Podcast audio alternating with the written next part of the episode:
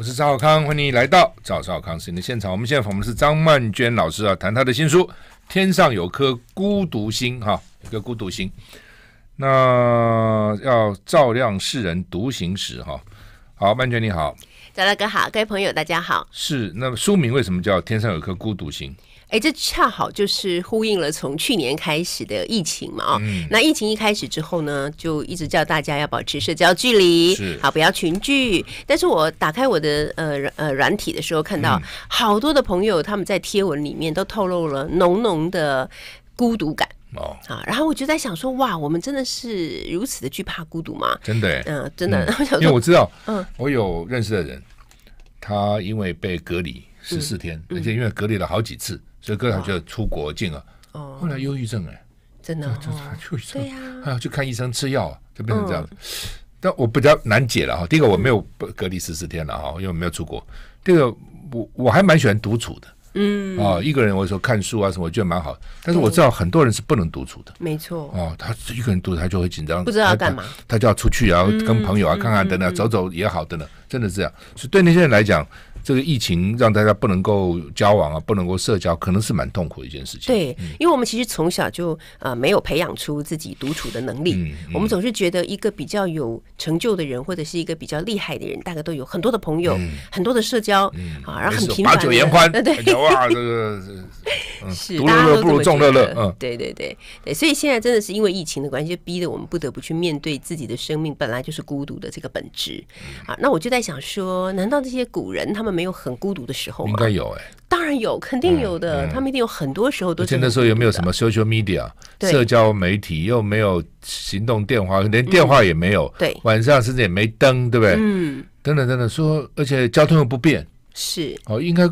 不，我常常觉得说，你古古书古人的东西看多以后，就比较能够善读，哎，比较能够善于独处，这样、没错。嗯，那所以我就想要从他们曾经经历过的那些孤独的时刻，嗯、来看他们是怎么走过这个孤独，而让这个孤独变成他们生命里面的一个点燃了他们生命的火炬，让他们都变成现在我们看到的一个一个的男神女神哈，就是非常厉害的这些诗词名人。嗯、那到底他们经历了什么样的人生？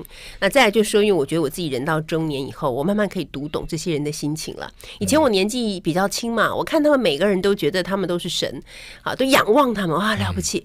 可是我现在自己变神了，没不是，是是我变老了，是我年纪大了，年纪大了以后，像他们很多人，像呃什么那个嗯。柳宗元啦，好，或者是李商隐啦，好，或李后主啦，他们年纪都比我小，然后我就开始慢慢可以用一种那个时候年纪都比你小，就已经写出这些东西来了。对，真的，所以他们真是神哎。嗯。嗯，那我就想，那我就应该来用一个比较平视的眼光，我就我现在可以跟他们平等论交，应该这样讲啊，就是对以前仰视，现在平视了，就是我可以懂得你们的心情，我大概知道你们是怎么看待这个人生的，好，慢慢懂了。那我也想要把我自己的这个所谓的一得之余吧，我想要在这个时刻分享给很多，也许喜欢孤独，也许惧怕孤独，也许不知道孤独可以对我们的人生带来什么好处的人。嗯，对了，我常常讲，古人讲要慎独，慎独的。我觉得除了慎独，善独就是，嗯，会。孤懂得怎么孤独也很重要哈。我觉得善于独处可能比慎独可能更更困难，慎是古人圣人才能做到的，慎不用慎的。我觉得，但是要善，要能够嗯能够了解，能够能够不害怕，能够享受，能够享受就蛮重要的哈。那你这本书里面有王维，嗯，有苏轼，有李商隐，有张籍，有李煜、柳宗元、李清照、李白，很多人哈。然后还有古诗十九首了哈，还有《诗经》、《诗经》啊等等哈。那一个一个来哈，那来先给我们讲什么？要讲王维吗？讲王维好了、嗯、啊，因为很多人都会认为，我我看这说，我看你文章知道说王维很帅，我不我原来不知道他很帅，真的长得很帅。对，啊、我们有查过一些典籍，里面有特别提到，啊、他不但帅，而且他很会穿衣服。哦、对，那我觉得这跟他的人生、嗯、人生态度很有关系。嗯。因为他他他，他就是一个很有一点就是佛系的人生吧，啊，他很佛系，然后他跟他们这些朝堂中的大臣都保持着一种若即若离的关系。那他自己每次退朝以后呢，就过着一种像隐居一样的生活，哈、啊，住在一个非常漂亮山明水秀的辋川的一个别墅里面啊，吃素啊，然后呃家里的陈设都非常的简单，可是呢，他就很快乐，很能够享受这个快乐。大家看到的都是这一面，但其实他经历过安史之乱的挫折，挫折非常。常的大，他又不投降，又不殉主而亡啊，所以他其实是一个很在当时是一个具有争议性的人物。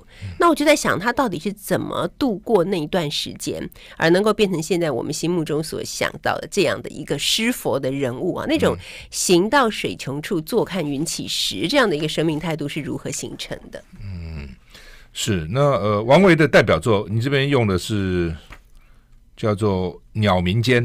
对，鸟鸣间，对，鸟鸣间是他以前曾经在江南旅行的时候，那他呃无意之间呃就歇宿在一个水边啊鸟鸣间这里，然后就写下这一首“人闲桂花落，夜静春山空。月出惊山鸟，时鸣春涧中。”那我觉得读这一首诗很妙，就它本来看起来好像是一幅画，可是当月光的影子一照进来之后，所有的鸟飞起来，而且发出鸣叫声，它就从平面变成立体，甚至于变成了一个三 D 的效果啊，那我觉得这是王维在写这个诗的时候，呃，苏东坡都说他嘛，诗中有画，画中有诗。读到这首诗，确实可以印证。而且我自己觉得吧，他后来遇到人生很多的，哎。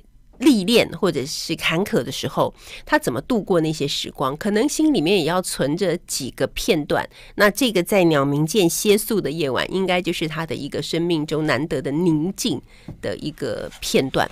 那有时候我们碰到挫折的时候，怎么自我疗愈？我觉得就要用我们以前曾经经历过的美好去疗愈现在的苦难。这本书哈、曼娟是呃。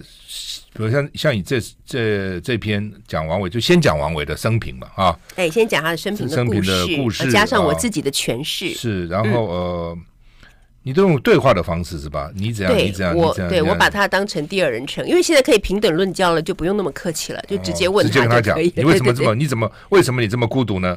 啊，你要问他什么啊？嗯，然后你再揣测他会怎么回答你？对，啊，嗯，然后再引用他的。诗啊，或是词的 whatever 啊，另外还有一个鹿柴，对，这个鹿债是我把它柴要念柴，这个字念债，对，柴是柴火的柴的柴字，但念对，但它念债，这样，然后它就是一个养鹿的地方。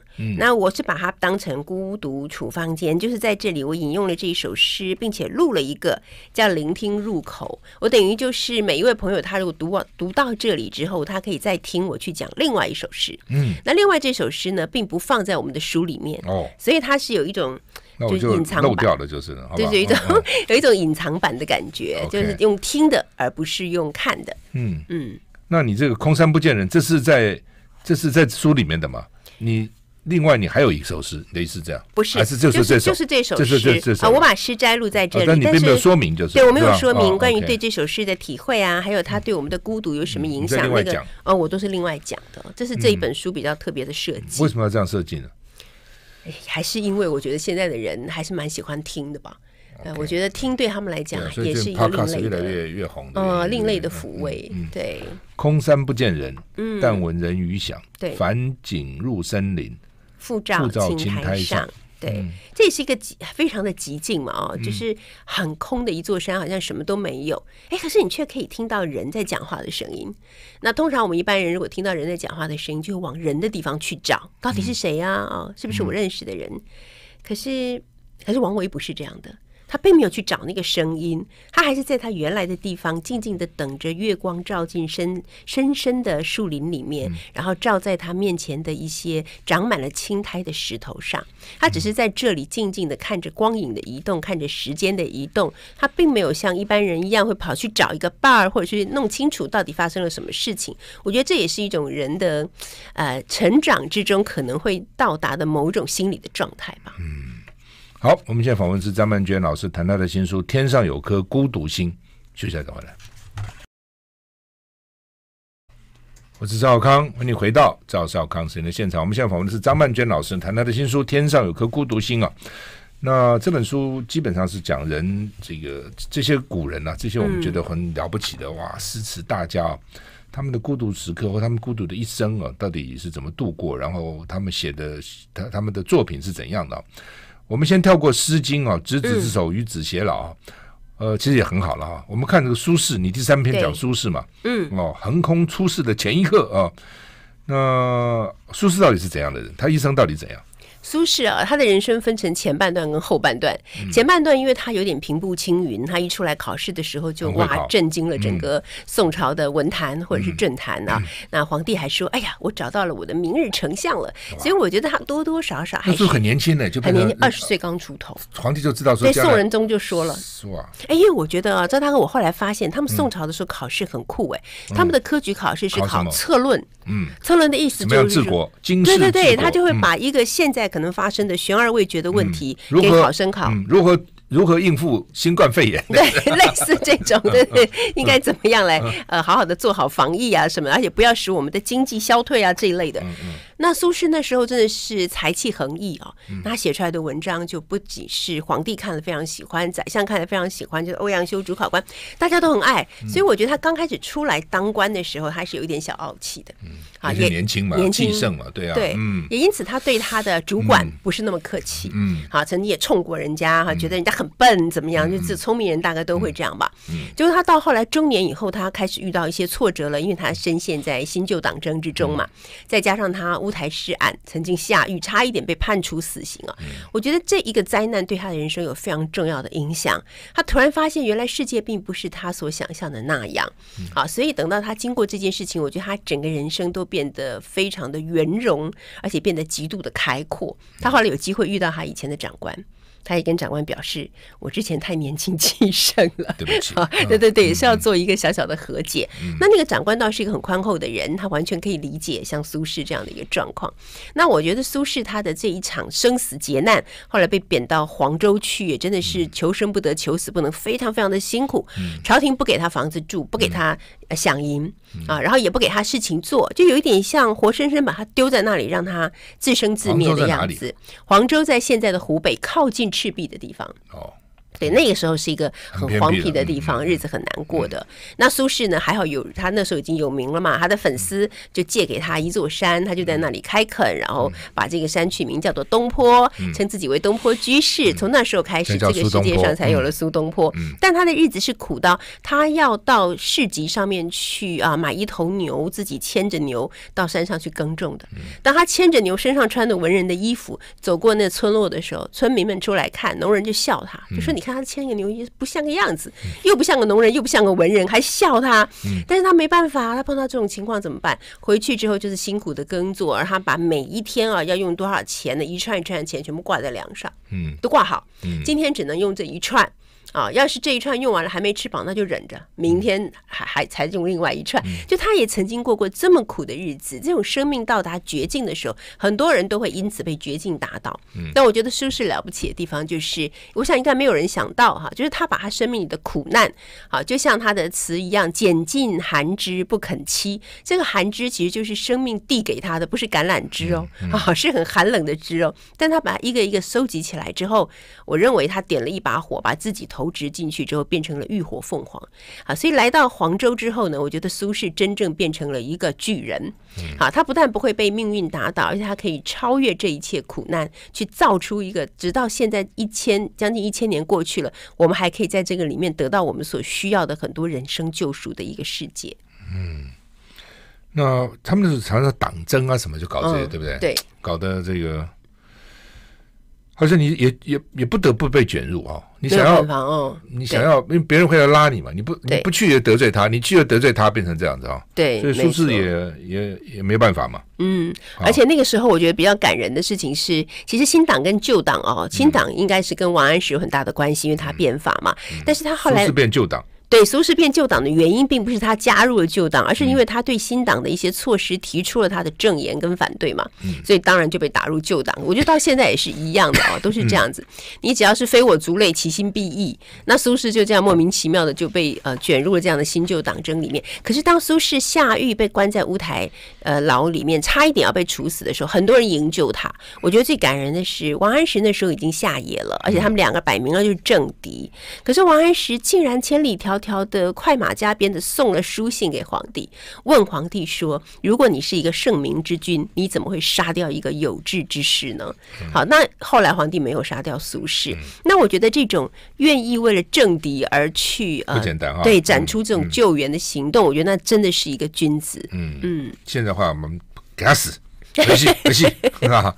还 怎么救你？他不知道把你 没错。好，那苏轼的作品很多了，你挑的是什么？嗯对，我挑的就是我刚才讲到的这个“拣尽寒枝不肯栖”啊，因为这是他刚刚到黄州，嗯、对他刚到黄州的时候没有地方住嘛，嗯、他就寄住在一个寺院里面、寺庙里面。我猜想他那时候应该是非常痛苦的，因为他写出去的信都没人理他啊，然后他每天还是在写信，当然很怕，嗯、很怕。可是他每天还是、嗯、对，每天还是要写信，就是好像是一种自我救赎吧。嗯、然后有一天，我猜想他应该是睡不着，他走出来啊，就走出这个定慧院这个。寺庙里面，然后就看到了一个景色：缺月挂疏桐，漏断人初静。时见幽人独往来，缥缈孤鸿影。惊起却回头，有恨无人省。拣尽寒枝不肯栖，寂寞沙洲冷。我记得以前我们在念书的时候，念中文系啊，念到这一首，我们的老教授就跟我们说：“你们这些中文系的女生啊，嗯、你们头脑要清楚一点，看到没有？苏轼都已经讲了，拣尽寒枝不肯栖的结果就是寂寞沙洲冷。你们的眼光不要那么高、嗯嗯、啊，不要有男生追你们还挑三拣四的，嗯、到后来就会变成寂寞沙洲冷。好，所以这句话常常被。中文系教授拿来教训女生，眼光不要太高。可是我真的年纪大到某一个程度之后，我再回头来看，我才觉得，并不是苏轼挑剔，不是他挑三拣四，而是因为命运给他的都是这些寒枝。那所以他能怎么办呢？他就只能够寂寞的栖息在沙洲上面啊，一个人去体会那种寒冷的夜晚跟寒冷的白天。嗯，因为寒枝都不够好，这样。嗯，因为寒枝就是命运给他的一些苛待吧。嗯，对。那另外你呃。另外就是临江仙了，是吧？对，临江仙是呃苏轼多年之后遇到一个两个人都被贬官的朋友，多年后相遇了。我很喜欢这里，就是他再次送这个朋友离开的时候，嗯、他说了一句叫做“依然一笑作春温”。啊，那我非常喜欢这一句的原因，就是你经历了很多人生的挑战啊，或者是人生对你的无情的挫败之后，你还能不能够？笑出像春天的温度那样的微笑，因为很多人就此改变了哈，或者变得冷酷了，他的心也变硬了，是不是还能够再有这样赤子般的微笑呢？不容易哈，嗯。嗯，好，那么这是苏东坡，苏东坡真的是很特别了，这个人这才才气纵横啊，对，这这跟这个苏洵、苏轼、苏辙比起来，我认为他还是最厉害的，他是第一名。嗯，好，我们现在访问的是张曼娟老师，《天上有一颗孤独星》，我们休息一下再回来。我是赵康，欢迎回到赵浩康时间的现场。我们现在访问是张曼娟老师，谈到的新书《天上有颗孤独星》啊，麦田出版的这本书很好看啊，非常好看啊。那我们刚刚谈谈过了王维跟苏东坡，李商隐“沧海月明珠有泪，蓝田日暖玉生烟”哈、对，很年轻的时候我们就会背这些哈，对。那李商隐到底是怎样？哎，我觉得大家好像都很喜欢李商隐的诗，尤其是在年轻的时候谈恋爱的时候，嗯、因为李商隐写了很多意象非常美的诗、嗯、啊，就随便你谈恋爱的时候用个一两句吧，嗯、我觉得都很能够打动对方，所以大家年轻的时候都喜欢李商隐。但是我们在念中文系的时候，老师每次都跟我们说，李商隐的诗呀美则美矣，但是人品太坏了。嗯、哦。那我就在想，接下来老师是不是要讲他人品哪里坏？嗯，可是老师从来没有告诉过我们他的人品哪里坏。对，只是说人品太坏了。有一次我忍不住就问老师说：“老师，对他到底坏在哪里？他做了什么不该做的事？”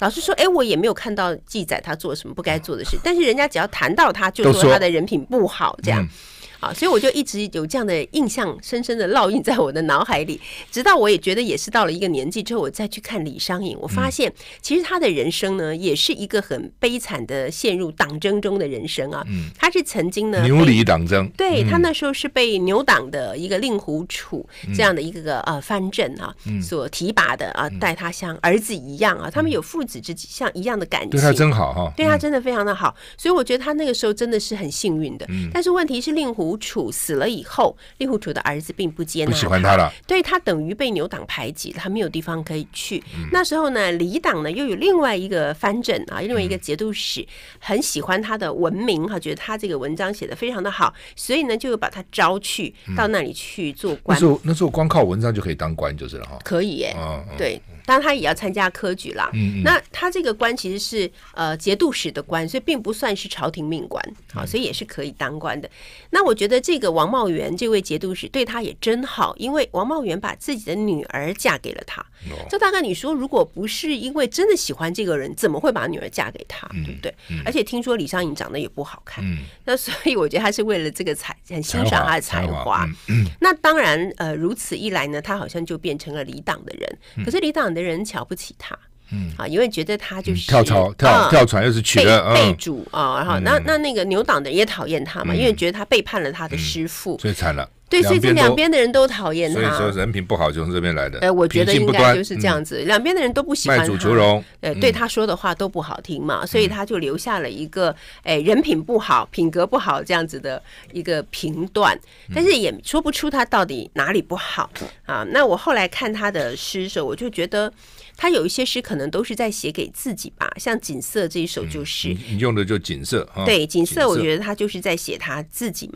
他说：“庄生晓梦迷蝴蝶，望帝春心托杜鹃。”啊，曾经他做过一场梦，在这场梦里面，他以为自己就可以一直跟着令狐楚，但是事实上没有啊。然后从梦中醒来之后呢，他只能够把他的很多的希望都寄托在另外一边啊。这个托杜鹃就是其实就是托给了另外一党李党啊。然后他曾经期待。是沧海月明珠有泪，他觉得自己有着珠跟玉一般的才华啊。他说，如果有很好的月亮照在大海上，那么珍珠打开来就会发出泪水一般的光泽啊。那如果呢，有很好的太阳照在沙漠上，在蓝田这里呢，你会看到袅袅青烟升起啊。这个青烟的下方呢，就埋藏着美玉。我认为他是认为他自己有着珍珠般的光泽，有着美玉一样的品格啊。但是这一切都是过去式了，此情可待成追忆，只是当时已惘然。所以我觉得，其实这首诗很多人都在猜，他是不是写给一个叫做锦瑟的侍女，或者是什么？我觉得是写给自己的。我觉得他是在思念、怀念他自己过去的人生，并且呃，想到那些曾经拥有的美好时光，而这些美好时光现在都已经消失了。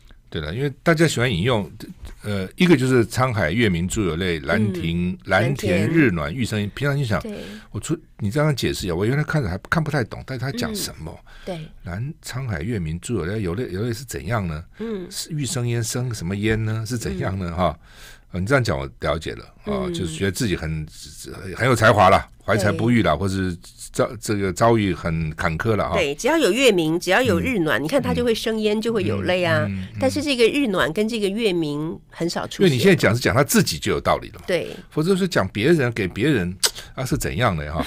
那最后是此情可待成追忆，只是当时有完。其实很多时候这样嘛，当时啊就不不不不在乎了，很轻忽啊。以后再回想起来，哦哦，这个有一点。但有旧还新怨的味道哈。对，好，那么锦瑟真的有五十五十弦呐，这个乐器有五十弦，那么多弦呐。对，锦瑟是有五十弦，弹起来很难弹的五十。可是它弹起来声音非常好听，因为它的弦很多，一定嘛，一定嘛，像交响乐一样了。对，乐器多了哈。嗯，李商隐哈。那另外，你后面的附带的叫做《登乐游园》，《登乐游园》。嗯，其实《登乐游园》有一种末世的感觉哦。那乐游园呢，是在唐朝的时候一个大家非常喜欢的一个风景点。它是在一个比较高的地方，所以它可以看到整个美丽的京城啊。他说：“向晚意不适，驱车登古原。夕阳无限好，只是近黄昏。”我认为像李商隐他这样的一个诗人呢，大概通常都会有一点预示感。预言感，就他感觉到唐朝这个伟大的朝代即将要走向终点了，但是作为一个呃卑微的文人，他也不能做什么，所以他就写诗来抒发他的心情啊。他说：“夕阳无限好，在夕阳的照射之下，整座京城都被镀上了黄金一般的光泽，真的非常非常的美。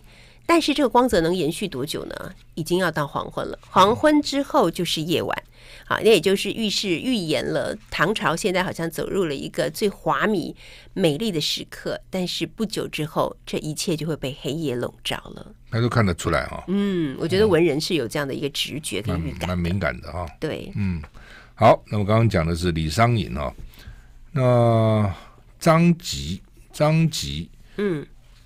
张吉一般人比较不是那么了解他，是不是？对，大家对他不是很熟悉。其实我要写这一一篇文章，也不是为了张吉本人，嗯、我只是借他的这两句诗来教一下，借他人酒杯教一下心中快乐。你都在写古人，就这篇是写你自己的父亲。我写我父亲，而且我写父亲也不只是写父亲，其实写他们那一代的人，是是，就他们那一代的难民，那代都是这样子，真的是嗯。嗯尤其是一些老兵了，好，因为我觉得呃，很多老兵他们来到台湾真的是无亲无故的，嗯，但是他们就一直在这里为国家其实奉献了很多哈，不管是驻守或者是开垦或者是什么。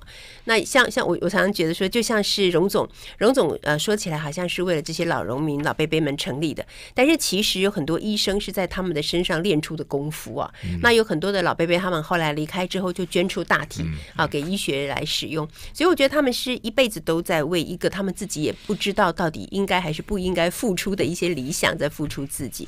那我父亲也是一样的，他也是这样的状况。只是我想他可能比较幸运，因为他结婚了，他有了孩子。那我一直在观察他的人生，还有跟他同辈的这些老辈辈们的人生啊。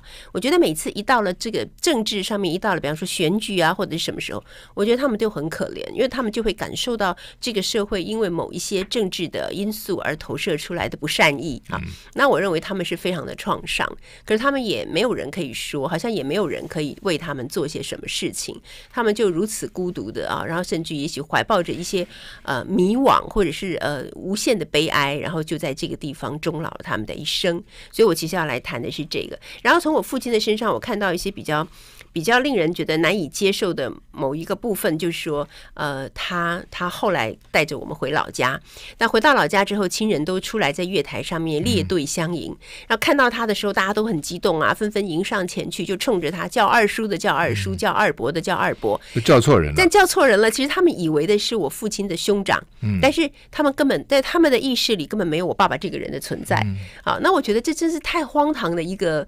一个荒谬剧了，嗯啊，那我也你也在旁边，我在啊，我在场，我也是整个愣，大家都愣在那里。你们大叫说什么？什么二叔、三叔？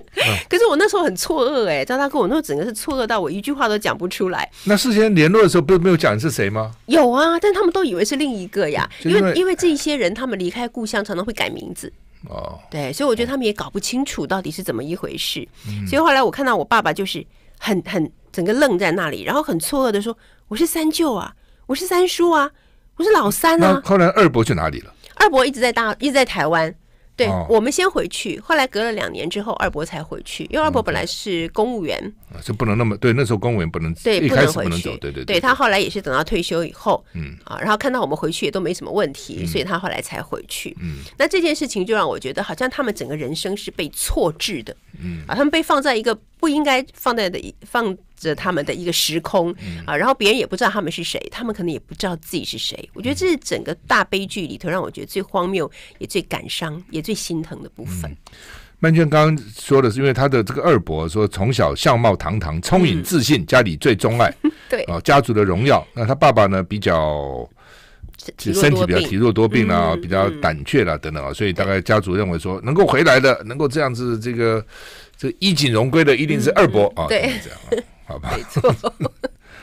OK，好，那你。你用他的就是欲祭遗君在天涯哭此时，对，就是我们从小就是这样嘛，想要祭祀家里面的老人，可是不知道到底应该还是不应该祭祀，因为你真的不知道，呃，在那个封闭的差不多有将近四十年的时间，两岸的讯息不通嘛，到底他们还在还是不在呢？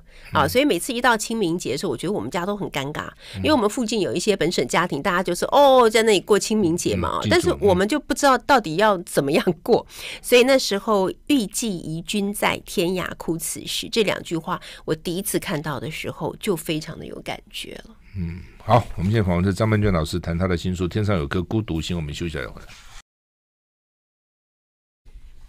我是赵康，欢迎你回到赵少康时间的现场啊。我们刚谈了王维、苏东坡、李商隐、张籍哈，嗯，还有谈你父亲哈。那接下来人有四个：李煜、柳宗元、李清照、李白，你觉得要谈谁？我想先谈柳宗元。好，对，他不字写的很好嘛？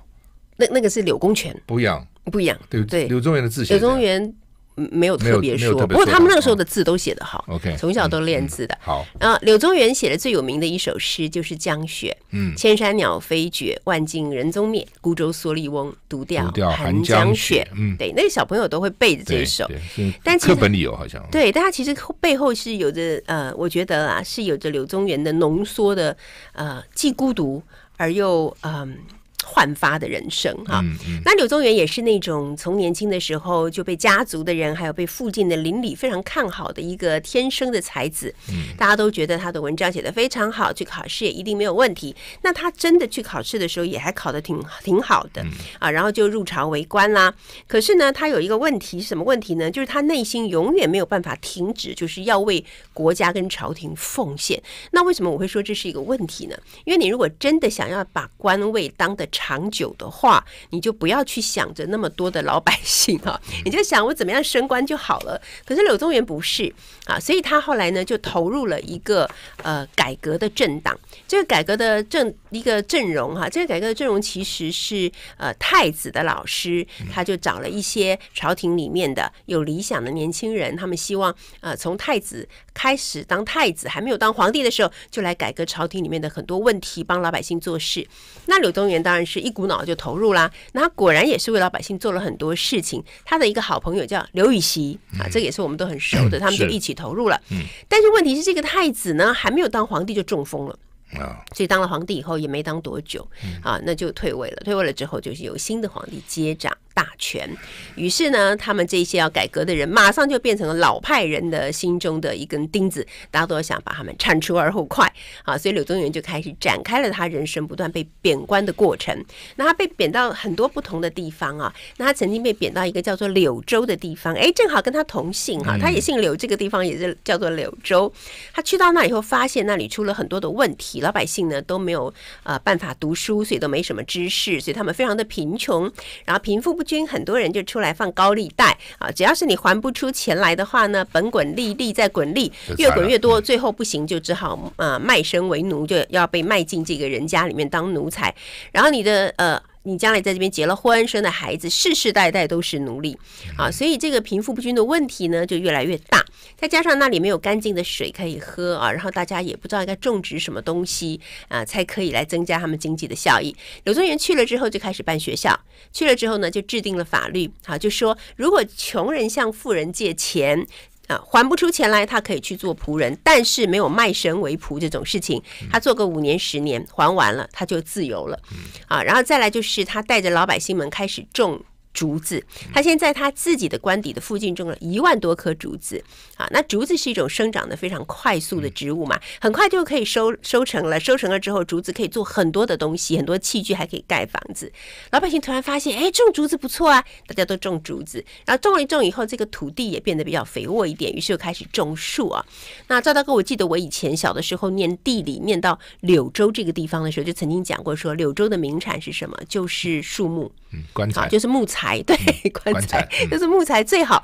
然后我就很被触动，我想说哇，所以就是当初因为柳宗元去那里带着老百姓们种植，所以到现在让柳州都可以因为树木的输出而为他们带来很多的财产。我觉得真是太了不起的事情了。那柳宗元呢，也带着老百姓去开采了很多干净的水源，改善了大家的健康的状况。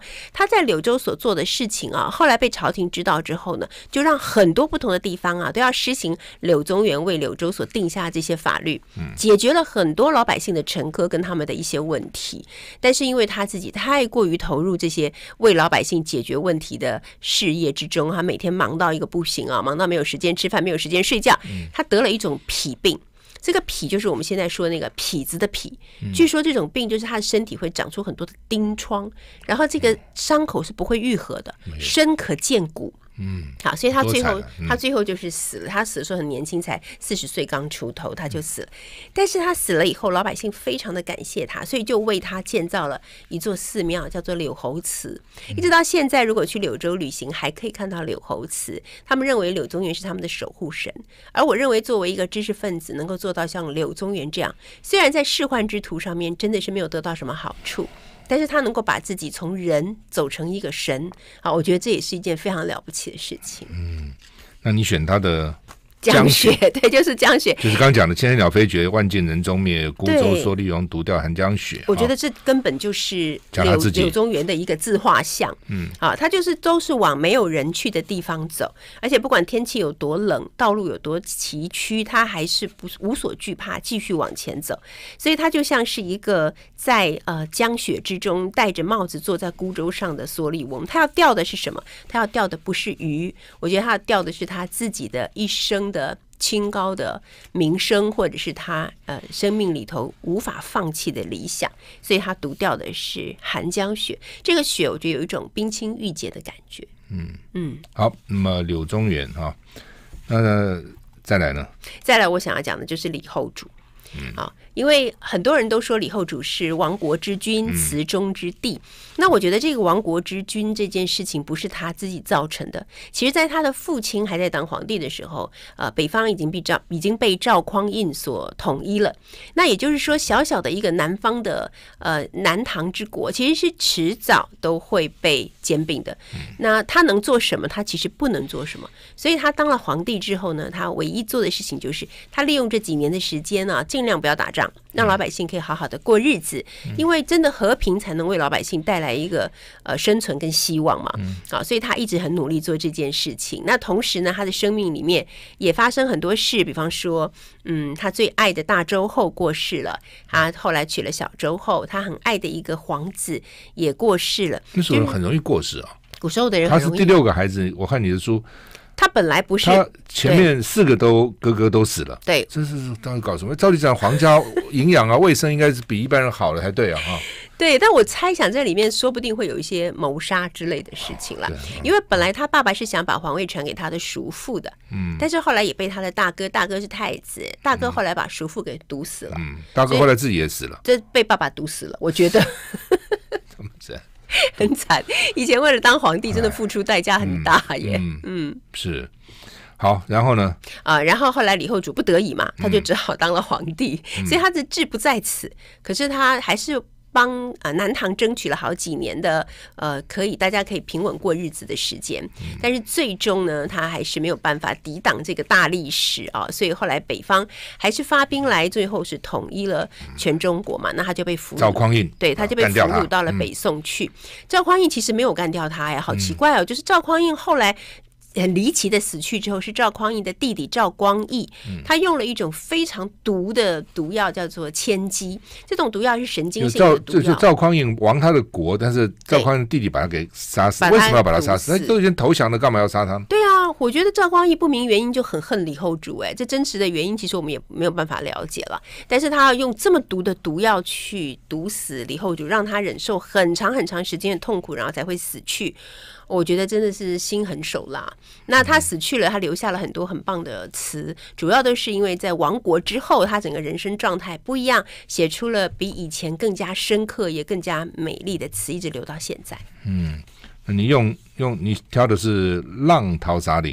对，浪淘沙，其实这个是他在，嗯，对，这个是他在呃被捕了之后，被抓了之后呢，软禁起来，软禁的时候呢，他就填了这一阙词，主要呢是要讲他呃一个人晚上独自睡在梦中，然后梦见又回到了自己的呃过去的旧日江山，有多么的美好。我非常喜欢，就是梦里不知身是客，嗯，一晌贪欢，啊，就是有时候我们明明已经跟某些人离别了，啊，但是我们还会在梦中梦见跟他们一起相处那么快乐的时光，时光非常的短啊！但是我们在梦里完全不知道自己是梦，所以我们觉得非常的快乐。醒来之后，那个惆怅是加倍的，那个悲伤真的是无可救援的悲伤。好，那么我们现在访问的是张曼娟老师，谈她的新书《天上有颗孤独星》。我们休息一下再回来。我是赵少康。欢迎你回到张浩康时间的现场。我们现在我们是张曼娟老师，我们是最后一段时间不多了，只有五分钟啊。嗯，要谈李白吧？来谈李白，对，李白好，李白当然是个天才，嗯、是个狂放的天才，他是一个诗仙，他也是一个酒徒啊。嗯、但是我要写这个李白的时候，我自己却很惊讶的发现，我从李白的身上看到了一个我从来没有在他身上看到的一个命题，这个命题竟然叫做长照。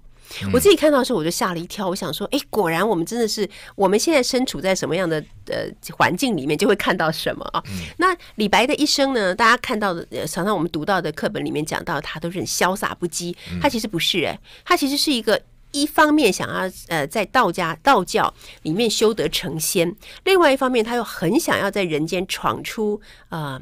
功名利禄，所以他本身就是一个很矛盾的情况哈。那他一方面呢，在修道啊，常常在深山里面住一段时间，好像不问世事。但他一方面呢，回到了人间，他就拿着他的诗到处去拜访那些呃有权利的人，对有权利的人，然后希望能够得到别人的引荐、推荐。所以他也曾经被推荐去到了距离唐玄宗最近的地方。他曾经担任过代诏这样的官职啊。其实看起来好像很厉害，可以在皇帝身边，其实就。跟皇帝养在身边的一些歌儿舞女、作曲家或者是什么，没有什么太大的差别。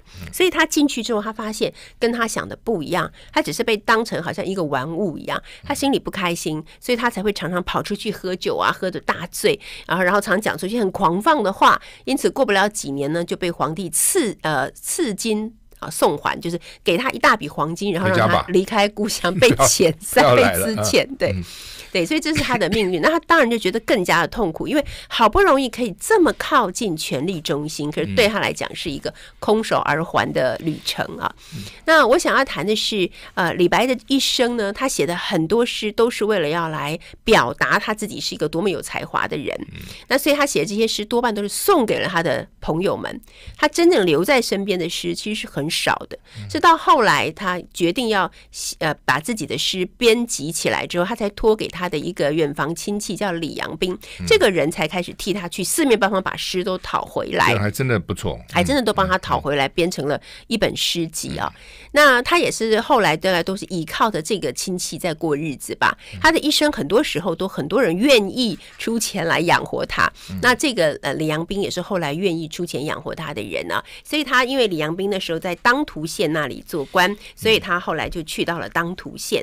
但是李阳冰后来呢又要去。去别的地方做官，没有办法继续照顾他了。那他那时候呢？呃，根据我阅读他的资料，我猜想他那时候可能已经下半身。